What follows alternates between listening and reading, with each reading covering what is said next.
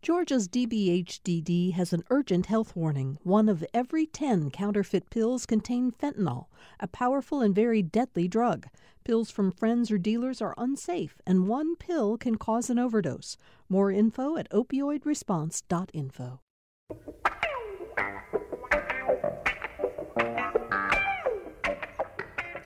Thanks for being with us for another edition of Political Rewind. I'm Bill Nigut. Um, you know, we had two kind of competing events taking place uh, in the city of Atlanta yesterday, but that certainly affect the entire state of Georgia, if not uh, the country. On one hand, um, Minnesota Senator Amy Klobuchar brought the Senate Rules Committee uh, to uh, Atlanta. We talked a little bit about that before the event took place uh, on our show yesterday. Uh, she brought them here to look at Georgia's election law and uh, really to try to build momentum around the effort to pass a federal law which will protect voters from what Democrats believe is uh, the effort by Georgia Republicans as well as Republicans in legislatures around the country to suppress minority votes. So they, she brought her the Democratic, some of the Democratic members of the committee, the Republicans did not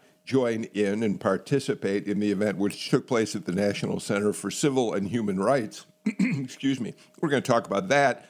Uh, but then, uh, uh, uh just uh, really a few blocks away, uh, House leaders, state House leaders, um, held a hearing to look at the um, violence, the, the gun violence that has plagued metro Atlanta, particularly the city of Atlanta, and to come up with their ideas for how uh, gun violence should be curbed. Again, that was led by House Republicans. Democrats did participate in that conversation, but the two events kind of uh, dueled with one another for attention. And so we're going to talk about both of them on the show with our panel today, as well as a few other important stories in the news today. It's Tuesday. Tamar Hallerman, senior reporter for the AJC, is with us. How are you, Tamara? You doing well? Hey, Phil. Not bad at all. Thanks for having me. You know, uh, Tamara, I've got to say, it's here it is. It's July 20th. It's the middle of summer. And I pick up the AJC this morning, and there's a ton of news. Every the front page of the AJC, one story after another of important news. There's no such thing as a summer slowdown anymore, Tamara, especially in political news. No kidding. Even kind of preparing about what, what we want to talk about for this show. It, you know, there's so many topics to get through, so it's it's uh, fun to be here. I know, I know. It's it's very difficult. Uh, Adam Van Brimmer, editorial, uh, uh, uh the editor of the editorial page for the Savannah Morning News. You're with, of course, too. And Adam, you know, as do all the other panelists who do this show with some regularity, I send out way too many topics the day before to suggest we might talk about. And by the time the next day rolls around, the morning of the show rolls around, at least uh, four new items appear, Adam. I make, I make it hard if you really want to do the homework, don't I? Yeah, but that's okay, Bill, because you somebody needs to keep all of us on our toes. We end up getting down in our own little rabbit hole sometimes, and as you just mentioned with Tamar, news breaks fast, and, and certainly down here in Savannah, it's it's been a, uh, a steady deluge in July, which is usually when everybody's at the beach or, or on vacation, but not so this year. What's uh, what's the big story in Savannah? What's what's dominating the front page of the Savannah Morning News today? Uh, city Council is trying to hire a city manager and at the same time deal with a lot of issues that have been looked at by task forces who all seem to have turned in their reports at the same time and also doing so at a time when our, our city arena is about to be finished and getting a new name. Now, let's just say if you are the city government reporter here in Savannah, that you're very, very busy. Oh, and we also got millage rates, and you know, it's just mm. nonstop. Yeah, yeah. Well, we're glad you're here to talk with us today, Adam. Professor Audrey Haynes is with us as well. You know, she's a professor of political science at the University of Georgia. She also oversees the applied politics program at the university, which prepares students for jobs in politics. Hi, Audrey. How are things in Athens this morning? Uh, thanks, Bill. Um, good morning. Things are going well. We've had a deluge of rain this morning. Um, and thank you for talking about applied politics. I'm happy to report um, that we have already scheduled our first guests who are going to be talking about um, ethics and leadership in politics um, with our own regular CEO of DeKalb County, Michael Thurmond, and Lieutenant Governor uh, Jeff Duncan. Oh, wow, that should be a terrific program. Congratulations on uh, that. Um, ethics in government. What an odd thought, Audrey. well, we're, we're working towards that goal, and the students that we produce always have that high on their, their thought list. uh, we're also joined by uh, Andra Gillespie, professor of political science and director of the James Weldon Johnson Institute for the Study of Race and Difference at Emory University. How are you, Andra? I'm doing fine. How are you?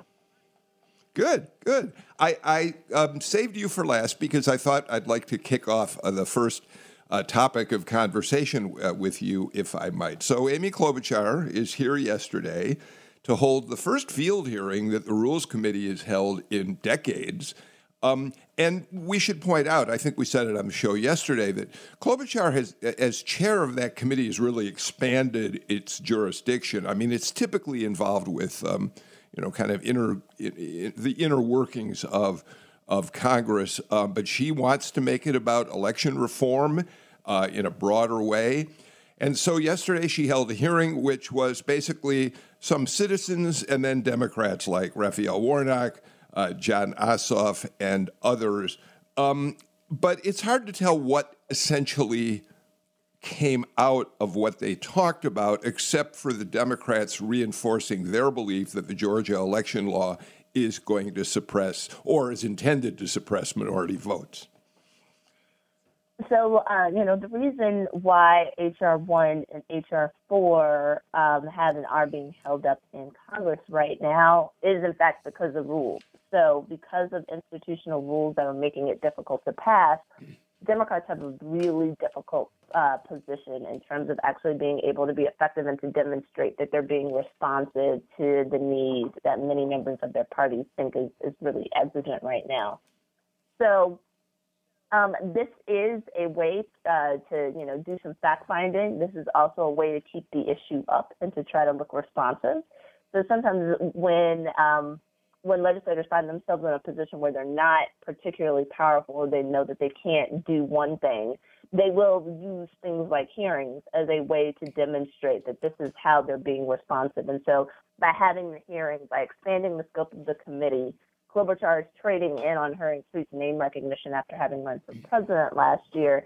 And uh, by staging it here in Atlanta, she's also sending a really powerful signal about, you know, one, where she stands on the issue and about uh, how responsive she could be, even knowing that right now that legislation is stalled um, in, in, you know, in the Senate.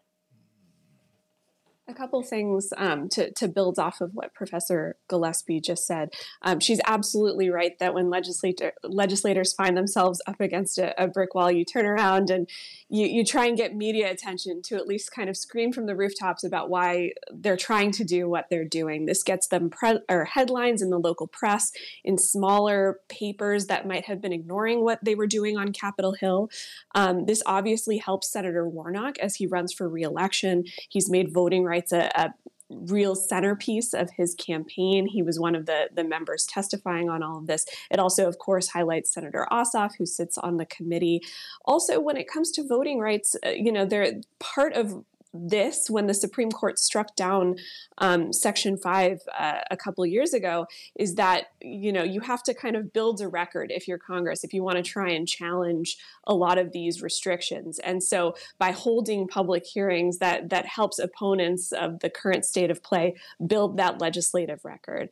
It is also really noteworthy what Senator Klobuchar is doing with that hearing. As somebody who spent almost 10 years on the Hill, you almost never heard from Senate rules. They were the ones who would dole out office space. So internally, they were very um, important to people. It was a way to, to curry favor. I dealt with them only really when I was on a uh, committee for the press who dealt with press cadet credentials and access uh, to, di- to the grounds on Capitol Hill. So sometimes we would lock horns with them in terms of what the press was and was not able to do. But this is certainly Senator Klobuchar kind of building on the name recognition she was able to generate in the presidential race. She's also been doing a lot on January 6th and using the committee that way. So it'll be interesting how much farther she'll go with this. Audrey, you're on mute. I'm on mute. Uh, you know, I haven't done that for a while, so obviously I'm back at that. But um, so just a couple of things on the Senate Rules Committee. Everyone knows the House Rules Committee and how powerful it can be, primarily because it sets the rules for debate, and the Senate doesn't do that because of the tradition of open debate in the Senate. Um, but they do have jurisdiction generally over federal elections. And, you know, in fact, they're responsible for credentials and qualifications of members of the Senate, including when you have contested elections. So they do have that jurisdiction. But what this says relates to what Tamar said about Amy Klobuchar and the state of politics now. Um, most of our elected officials, because of, you know, intense uh, polarization and competition are finding every way they can to maximize their ability to try and move their agenda. And it says something about the Democrats, and they are they are utilizing every every tool in the toolbox to promote their legislative agenda. They have these ideas, and they're working very hard um, to get them done. And really, one of the things that's already been mentioned is they're using these hearings to raise visibility on this issue. And as Klobuchar said, the Republicans could have been there. They could have brought their own witnesses as well, but they recognized that that really wasn't going to be a benefit to them. Adam? Not only that, but and maybe I've become politically cynical entirely too early into my political uh, journalism career, but I'm seeing everything through the lens, through the prism of the elections and looking ahead to, to next year. And maybe it's dealing what we're dealing with down here with Buddy Carter. Is he running for Senate? Is he running for House? Who's going to run against him? Is everything seems to be a, a calculated move, and or Amy Klobuchar to come down here with uh, Brian Kemp, and it's probably going against Stacey Abrams, and and then of course next year Raphael Warnock facing a challenge that getting these voting rights keeping this for in the forefront of people's minds here in Georgia, I think is very, very important to their to their uh, election chances. And you know, we're still a year and a couple of months away, so you got to kind of you got you got to stoke the fire a little bit, and that's kind of how I see what this hearing was about. And I expect to see more. Uh, oddities along these lines. Like we say, we don't see these very often or haven't seen them very often, but I think we're going to continue to see a, a steady stream of these over the next 16, 17 months we're all alluding to this, but it's worth just kind of saying it. Uh, is the, is this hearing going to change anything when it comes to the debates over HR one and HR four? Absolutely not. Every single person on that committee knows that. Every single senator knows that. Until the filibuster is scrapped, uh, nothing will change. And as of right now, Senators Manchin and um, uh, oh my um, gosh, my mind is going blank from Arizona. Kyrsten Sinema. um, they're not budging on the filibuster, and so it's not going to change anything. Um, but this goes to show also the the kind of echo chamber you know the electorate is in when it comes to to politics. Uh, Republicans knew they'd have no benefit talking at a hearing like this. They knew that they'd do better with their own base by holding a hearing and talking about red meat issues like the spike of violent crime in Atlanta. So that's why they they did that instead. Um, Democrats knew that they could get, um, you know, rile up their base by talking about voting rights with this hearing. So uh, it shows what different planets everyone's on right now. You know, it does. But here's it, I, it, it, it Andra and Audrey, I'd love to have both of you weigh in on this, if you will. Um, Adam suggests that be, by injecting politics into this conversation, he thinks perhaps he's being cynical.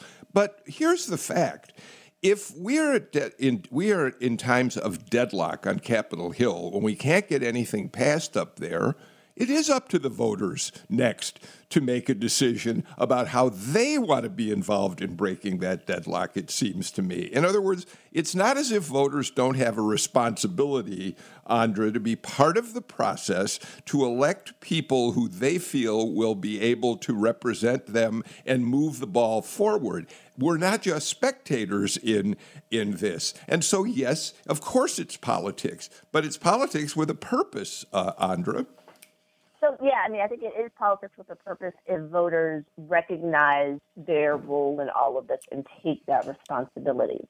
Um, I think what you see people like uh, Senator Klobuchar doing and Senator Warnock by testifying, it's actually a time-honored tradition that Black and Latino legislators have done since they're usually, you know, in the legislative minority or have been for a lot of the last quarter century. So um, it's actually pretty, uh, it's, it's been pretty common um, people to testify in committees other than the ones that they're assigned to because you weren't necessarily guaranteed in earlier eras where there were smaller numbers of legislators of color to have that type of representation. So you go to the other committee and then you testify, and that's a way. It's a kind of a way of doing constituent service on a on a substantive issue.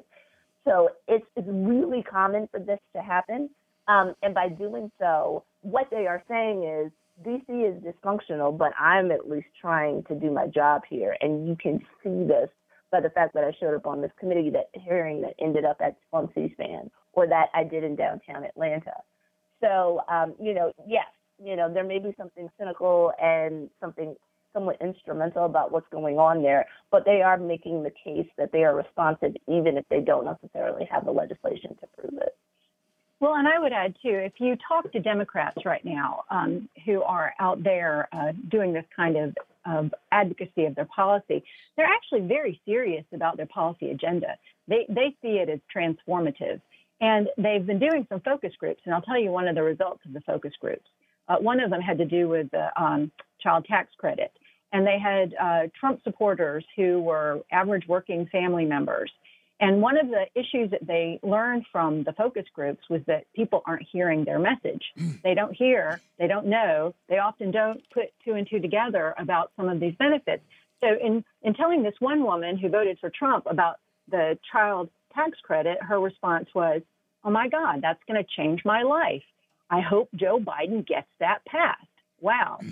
So, you know, some of what they're doing is trying to reach the public, and some of it is for politics that's really what politics is about trying to pass an agenda that you think is going to solve problems and reaching the people who are going to be affected by it. And that is really hard, as Tamar said, when you have two different audiences that may not be hearing it. So they're working extra hard to reach that.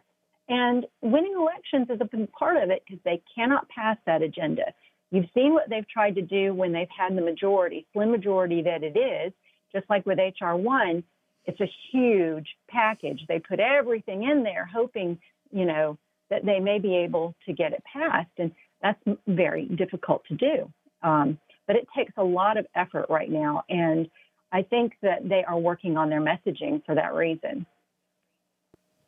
Um, Adam, uh, Governor Kemp, uh, in the closing minutes of that Klobuchar hearing, held a teleconference with reporters and uh, here's just a little bit of what he said. He accused Democrats on that committee of, quote, weaponizing and politicizing voting measures by comparing the state's overhaul to Jim Crow era laws, and then said this We aren't backing down. We're going to continue to fight for the truth, and we're going to stand up to secure, fair, and accessible elections. Adam?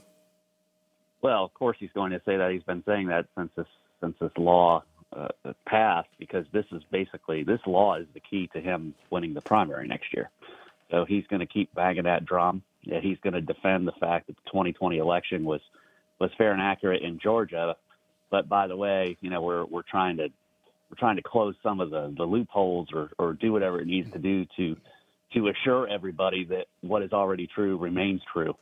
And I know that's convoluted and it's, it's something that I think has frustrated all of us for for several several months. But Kemp is going to keep banging that drum at least until next uh, what the middle of next May. I would I would guess. Okay. Um, I, I want to take just a minute, if I may. Um, Jamelle Bouie wrote, I thought, a fascinating piece in the New York Times uh, late last week.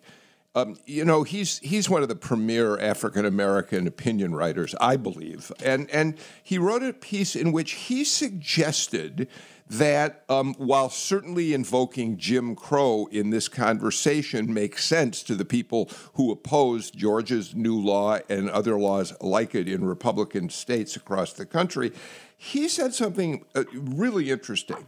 He said, for as much as Jim Crow dominates our collective memory of voting restrictions, it's the attack on suffrage in the North in the last decade of the 19th century that actually might be more relevant to our current situation.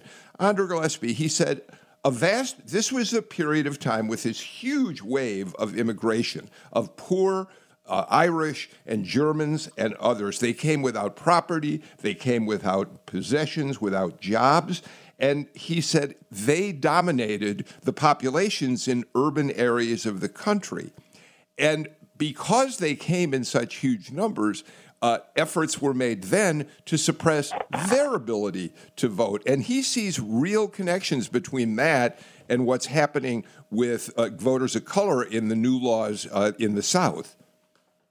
So I haven't asked my friends who are Southern historians, but this follows along the lines of what a lot of Southern historians try to do, which is to demystify the idea that the South is exceptional and that, like, you know, we are the bastion of dis- dysfunction and everybody else is, is doing things that are that are uh, correct. Um, so this fits. This fits this this larger story of understanding one how restrictions and how disenfranchisement shape shifts. Uh, and, and, and I think that that's the point that President Biden has been trying to make, uh, and others have been trying to make when they refer to this as, as, as Jim Crow 2.0, is that we have to acknowledge that there are people who have used rules around the country to try to game the system for their partisan advantage. Um, you know, when I first started doing my work uh, in New Jersey, one of the things that was interesting is that New Jersey holds municipal elections in the spring and municipal elections and school board elections weren't at the same time. Um, and it's like, why would you hold like these low turnout elections six weeks apart um, with runoffs in between?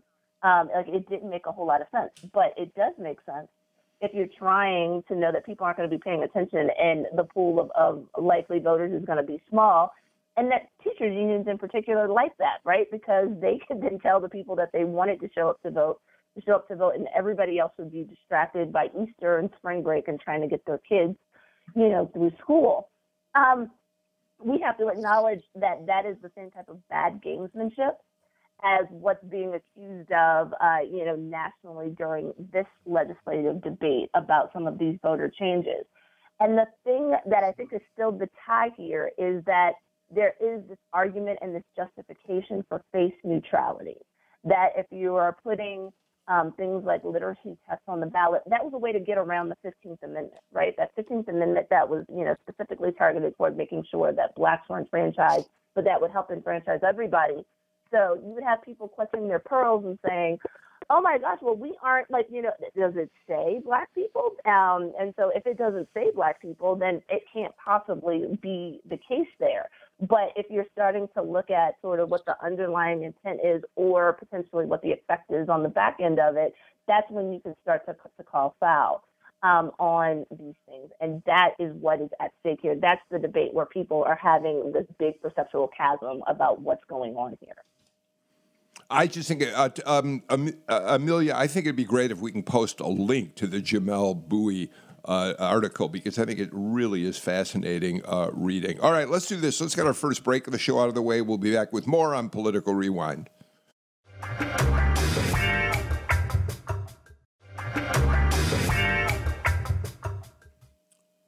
Tamar Hallerman, Adam Van Brimmer, Audrey Haynes, and Andra Gillespie today on Political Rewind tomorrow. Uh, quick note Jeff Bezos has finished his uh, spaceflight in Blue Origin, and uh, CNN gets credit for the best headline. They say Amazon same day delivery, Bezos goes to space and back in 10 minutes. oh my goodness. All right. On a more serious note, tomorrow, I said there were competing uh, events on the calendar yesterday. The competition that Republicans planned was to hold a hearing on uh, gun violence, on violent crime in primarily in the city of Atlanta, and they made a lot of noise about how important it is for the state to step in and play a role in fighting crime because they contend that uh, city officials haven't done enough. Uh, David Ralston wants to add, I think, some three million plus dollars to hire new state troopers who will be active in the city of Atlanta. Um, and, and of course, you know, we know crime has been a significant problem for the last year and a half in Atlanta. Republicans certainly understand two things Atlanta is the center of commerce for the state of Georgia. It drives the economy. So the notion that it should be an unsafe safe place to do business is troubling on the surface. But they also understand it's a hot political issue tomorrow.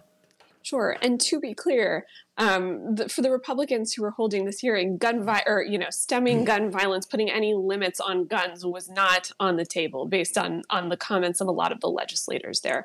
But crime is a winning issue for them. It was something that Donald Trump talked about in the lead up to 2020. It's something that Republicans have really grasped on in campaigns across the country. Defunding the police has become a great way for them to unify their base in opposition, and so this is an extension of that. It's also part of the classic tug of war that we've seen in Georgia for decades between the city of Atlanta, the progressives there, and then the more conservative, uh, more rural parts of the state, which are now dominated by Republicans. So, uh, yes, of course, there's talks now about hiring new. Um, about 20 state troopers to patrol the, the region around Atlanta.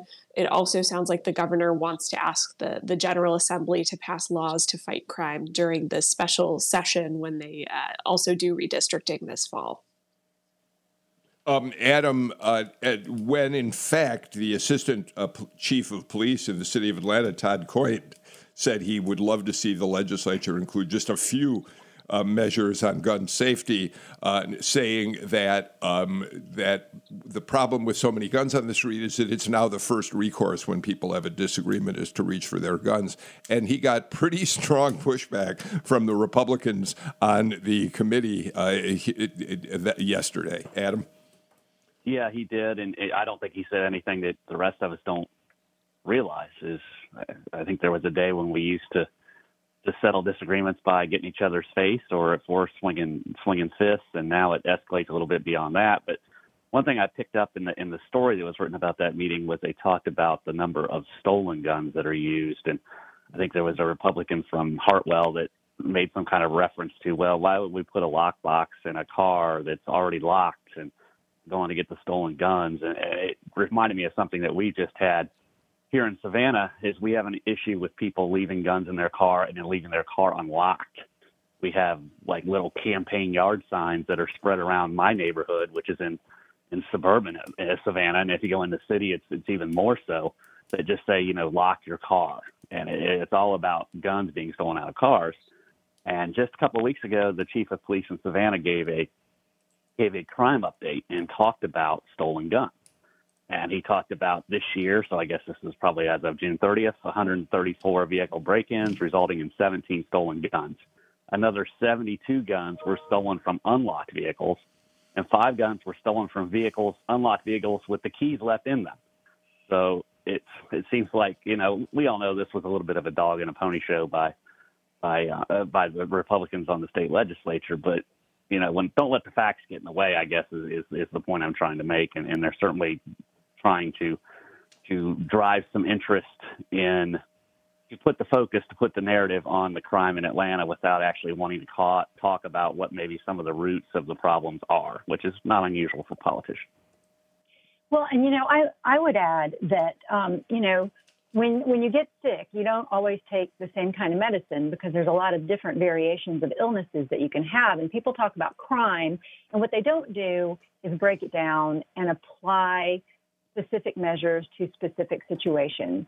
So the most common crime is theft, uh, property crime, property crime. And violent crime is still relatively low in this country, although the perception of it is very high.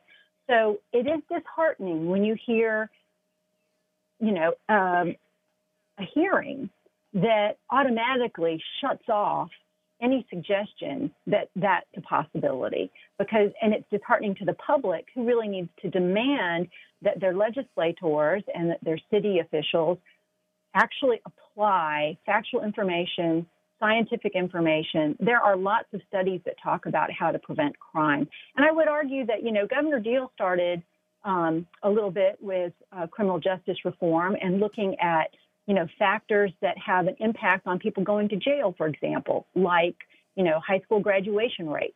But there's all different types of crimes.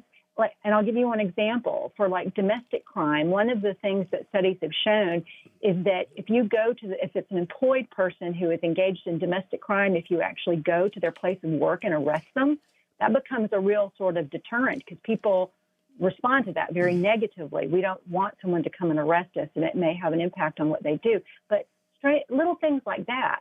So we really need to demand that they listen to someone who is in the field and who knows what's going on and respond without saying, "Hey, I think it's not their fault. Are you dumb? Why are you saying that?" That is just absolutely ridiculous. You know, th- th- this is a tough um, issue, and I think it gets oversimplified. Um, you know, and on the other hand, I think we have to look at sort of what the end game is. You know, uh, last time I was on the show, we talked about this, um, and I think that there are major misconceptions about what the preferred policy preference is among Democrats. There isn't a consensus, and then there certainly isn't isn't a consensus on defunding um, among Democrats. But you know, if we were going to talk about staging um, with Senator Klobuchar's hearing, we have to talk about staging and what optics look like here. Um, and figuring out what's going on here. We also have to ask a question about what we think about in terms of the relationship between cities and states. Uh, you know, it's not the same as a relationship between state and, and federal government. But again, for people who tend to like local control, um, you like local control except when it relates to the city of Atlanta, um, especially when that city is being run by a member of the opposing political party. Um, and so the question here is, okay, you want to make Atlanta look bad. It's really easy to like do that and make Atlanta the punching bag. Um, it's particularly easy when you have a lame duck mayor um, and you want to contribute to, to that type of debate. But like, what are you doing? Are you trying to influence, you know, voter preferences for the mayoral race that you go for the more law and order types as opposed uh, to the ones who may be more progressive? And we don't have the equivalent of a Maya Wiley running, you know, in in, in Atlanta. So uh, I think we also kind of have to, you know, question motives and understand that optics and staging work on both sides and at multiple levels of government as well. Um, Tamar, it, it, but what is certainly true here, I, well, I, I, better be careful about this. It does feel to me, and, and I'm certainly open to be corrected, that in some ways the city has given the state an opening to step in here. Uh, it, we haven't seen um, the kind, uh, I, I, don't think we've seen the kind of uh, aggressive public relations effort, if nothing else, by the mayor of Atlanta to speak out uh, repeatedly to go to, you know, Kasim Reed, uh, for whatever people think about him in a negative way, he was the first guy to show up at the scene of a uh, of a violent crime to say, "We're here. We see what's happening. We're going to do something about it." Um, that may not necessarily be the the only approach, but it does feel as if the mayor and other city officials have been not as present to tell the citizens here and across the state, really, that they're aware of this problem, they're going to get to the bottom of it. Am I being unfair? I think it's in the eye of the beholder, right? We've seen Mayor Bottoms recently announce that she's um, creating an Office of Violence Reduction um, to kind of develop strategies to make the city safer. But also, this is an extraordinarily complex problem, and I don't think anyone has the answer.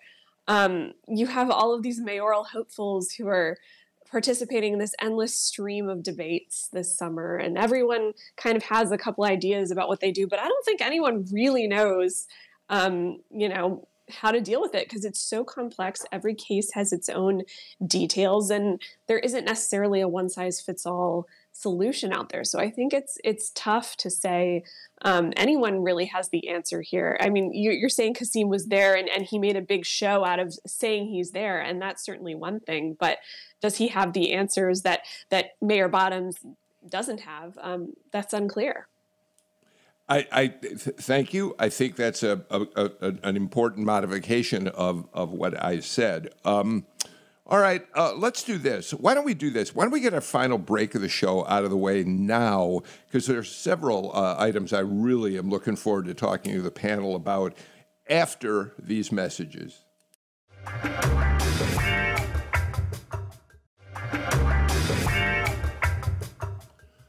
Quick program note before we continue with today's panel. I'm uh, really looking forward to tomorrow's show. Clark Howard will be here. You're thinking about planning a summer vacation, maybe going on a cruise, maybe is there a European uh, country you want to get into? Can you get there or not? Is Canada going to be open when?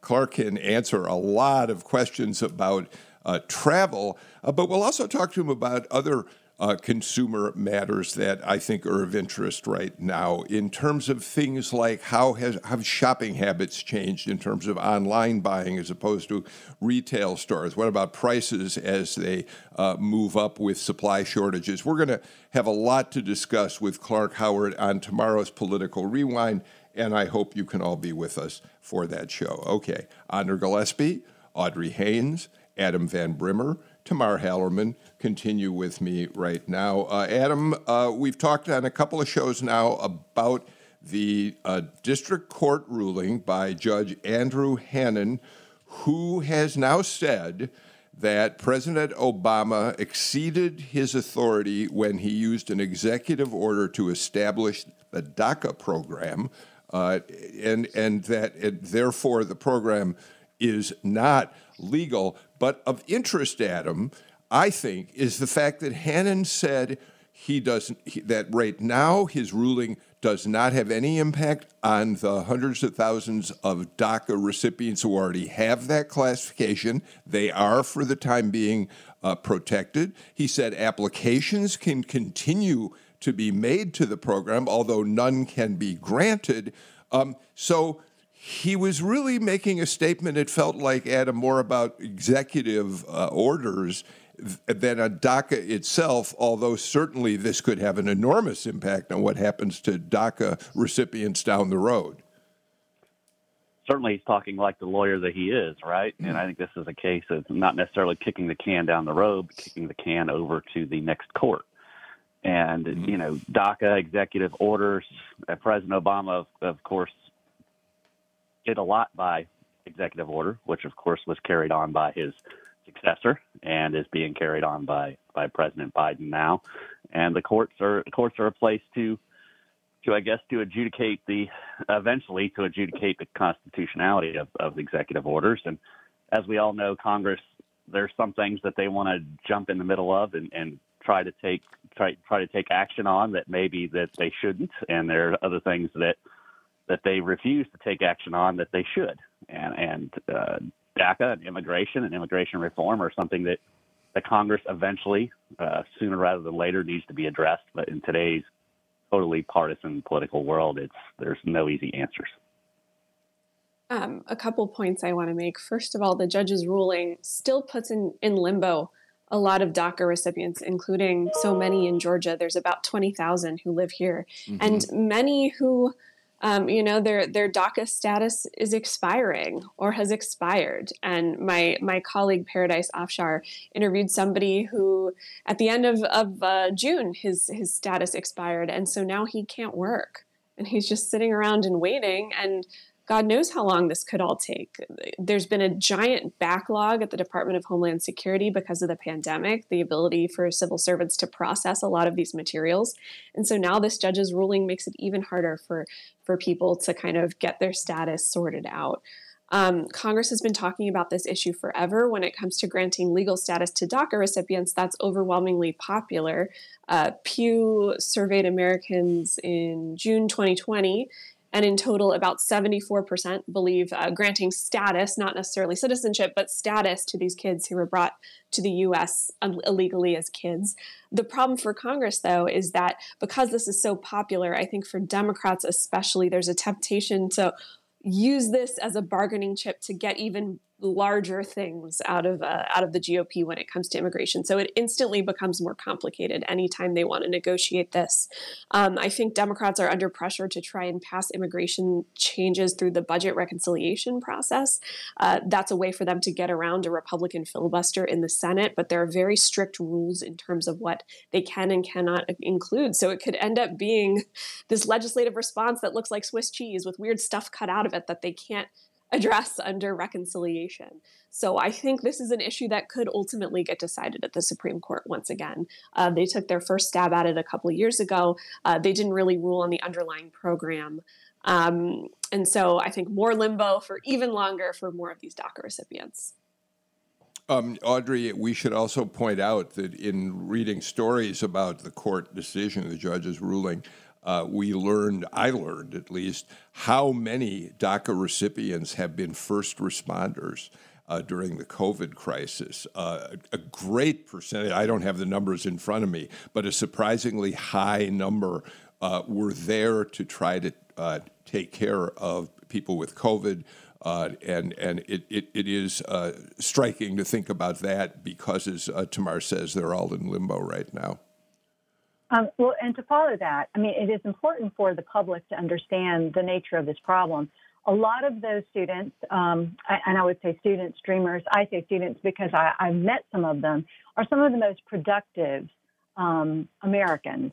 They, they've been in America their entire life. They don't even speak uh, the language of whatever home country they were brought here through no fault of their own. And they do live in a constant state of anxiety about their future. But here's the issue no one's solving the problem. You have this large group of people, just practical costs of attempting to administer sending back so many people back to places. The material cost of that is exorbitant, and the human cost of it, and the anxiety and you know potential loss of human capital is very negative too. I mean, if they want to cl- close a loophole, close a loophole. What you know, Congress needs to make some decisive action, but at the same time, the people who are here, who've registered, they deserve a chance to continue to give back to the country and, and a path to citizenship, at least. Andra? No, there's a lot of. I mean, first there's the separation of powers issue, and so you have a judge here who's basically trying to put this back um, on uh, on the legislative branch, saying that the executive branch isn't the one who should be doing this. And so there are important questions there that I think you know do need to be addressed. Um, it's a question of sort of you know President Obama made that decision in light of legislative gridlock that was basically crippling the um, the, the legislative branch from being able to get anything done. Um, and then there are some of the practical and administrative aspects to this. Judges don't have enforcement capability, but part of the reason why I think Judge Hannan or Hannan in this particular case allowed for applications to still be processed is one, he's a district court judge, so this is undoubtedly going to go to an appellate court where there could be some type of reversal. Um, or there's going to have to be some type of clarifying case about what to do for people who are already enrolled in the system, as opposed to sort of like people who would just be applying anew for um, the first time. Um, and then there's sort of what you know what the long-term implications of this. And all of this says that this could be solved if Congress would actually work together to get something passed. And so I think that Tamar's observations are pretty astute in terms of what we could see happening sort of in the sort of very, very short term in response to trying to at least clarify the status of people who are already in the program whose um, you know whose status is expiring very shortly. Well, yeah, I, I'm glad. Go ahead. Well, I was going to mention, you know, this is also strategic. I mean, the case came up in Texas, right? I mean, and it's a host of conservative states that were suing for it. It's also going to be appealed at the circuit court that is the most conservative circuit court in the country, the Fifth Circuit. So that has some implications for what's likely to happen. Uh, what I started to say is thank you for that, Audrey. Um, Adam, if you were going to just tick off the biggest failures of Congress to be able to enact meaningful legislation in the past 30 plus years, you would have to put immigration reform pretty close to the top of that list. You've had Republican presidents, Democratic presidents, you've had uh, Republican leaders, Democratic leaders of one house or the other working uh, in bipartisan ways to get legislation passed, and yet it fails time and time again. And by the way, Adam, you know, we, we tend more than ever to uh, look at a judge's ruling in terms of who it was who appointed the judge. And Judge Hanen was appointed by George W. Bush. Some of our listeners, uh, when they heard that, have said, oh, well, no wonder he ruled against DACA. He was appointed by a Republican. But, Adam, let's make the point very clearly that George W. Bush was a firm believer in, in coming up with comprehensive Im- immigration reform. Absolutely. And, and please, professors, correct me if I'm wrong, but George W. Bush was was really a, a, big favorite of immigration reform, and I think Ronald Reagan may have been the last president to actually get some real action on immigration mm-hmm. reform. So why the parties have gone completely desperate ways is I'm sure that we could we could probably list all the reasons, but it's it's too bad that in a span of 30, 40 years to see this become such a, a polarizing topic instead of a topic that needs to be tackled from a pragmatic standpoint in order to to just get it all cleared up. All right. Um, but with the time we have remaining tomorrow, I'd like to turn to one other uh, story that's getting a lot of attention right now. And I want to be careful about the words I use on this. Um, let's say that we've had an increase in the number of COVID 19 cases in the state of Georgia recently. I don't know it's we're on the verge of a surge, we're seeing a spike. I just think the language has to be a little bit careful, but to put it into actual data points, on June 20th, uh, there were 134 new cases of COVID 19 reported in the state of Georgia, and there was an aver- a seven day average of something like 276 cases. Just a month later, as of yesterday, we suddenly had uh, almost three times it. We had 369 uh, new cases of COVID. Hospitalizations are up 30 percent.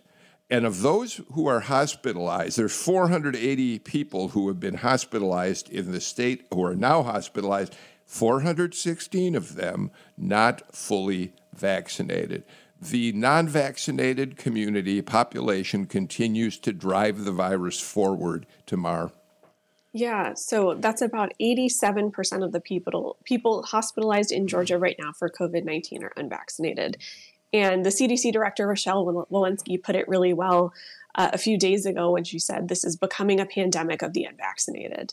And I think the fear is that you look at some of the states that are having the worst outbreaks right now. Arkansas, Florida, they're not too far away from Georgia. And I think the fear is that it's only inevitable that it spills across the border into uh, into Georgia, especially as so many Georgians take their uh, long-awaited summer vacations. So yeah, it's a scary time, and I think everyone saw what happened in India, um, and and are kind of watching with increased alarm. Um, uh, uh Adam, um, when the virus uh, hit, I'm sorry, when the vac- when vaccines became available, I think we do have to give Governor Kemp credit. He went on a tour of the state encouraging people to get vaccinated. Uh, it, it isn't as though he ever became one of those uh, Republicans who demonized vaccinations, uh, uh said stay away from them, they're not good for you, and that sort of thing. He and he, Kathleen Toomey, his public health director, uh, did go out and try to get people vaccinated.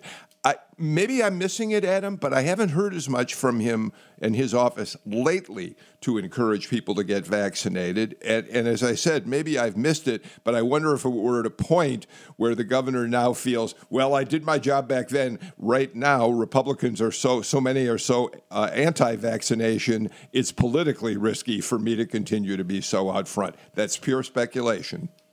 Yeah, he's certainly in campaign mode right now, and that doesn't fit with the the campaigning narrative that he needs to be uh, advancing. But at the same time, a month ago here in Chatham County, you could count on one hand how many hospitalizations we had in our three hospitals. As of yesterday, we have 43 hospitalizations. So you can do the math and get an idea of how it's growing here. It's up 400% since the beginning of the month course, we had the July 4th holiday. We're getting to the point now where we're seeing all the positive tests that come from people socializing during the July 4th holiday. Uh, the mayor of Savannah is talking about it's not just talking about, he's already meeting with clergy and others in the Savannah community that, and that host large gatherings and kind of reemphasizing the whole idea of uh, masking and social distancing and, and, even making some noise about uh, reissuing the mask mandate here, which was not really a mask mandate, but it was it was you know, hey, we're we're going to tell you to wear the mask, and yet somebody like Brian Kemp probably needs to go ahead and, and get back on the soapbox before this thing really explodes and uh, and takes takes on a life of its own. Yeah, you know, I don't want to make this a, a, you know a partisan issue because you know the Democratic president is struggling to convince the unvaccinated to get vaccinated, but eventually there just has to be some really tough talk with people to say, look, look who's getting sick. It's not the people who are getting vaccinated or who have been vaccinated. Um, and the longer you linger, sort of not getting vaccinated, the slower it takes for us to get herd immunity and the, and the more likely the possibility is that you get really strong variants that could make people sicker, that could break through vaccine protections and other kinds of things. And so I think the responsibility that government officials have is to talk about and confront misinformation. So I don't want to get into the censorship discussion, but there are some people who need to be told they flunked biology, so you don't need to listen to them, and they don't have medical degrees. They have no idea what they're talking about um, as opposed to you know making it different, you know, difficult to listen to other people who know what they're talking about. Audrey, put a period on this in about 25 seconds. well, people need to be informed and they need to be concerned. I know here at the University of Georgia as an institution, you know, we are planning on being regular activity in the fall, but, you know, there are real questions about this. Um, Delta variant. And I don't think we can just expect businesses. I think a lot of politicians are using businesses to um, do what they need to do, but we need to get to work and together as a public. Audrey Haynes, Andra Gillespie, Adam Van Brimmer, Tamar Hallerman, terrific conversation. Thank you all so much. Back tomorrow with Clark Howard. In the meantime, take care, stay healthy, wear a mask when it seems appropriate, and please think about getting vaccinated if you haven't done so. See you all tomorrow.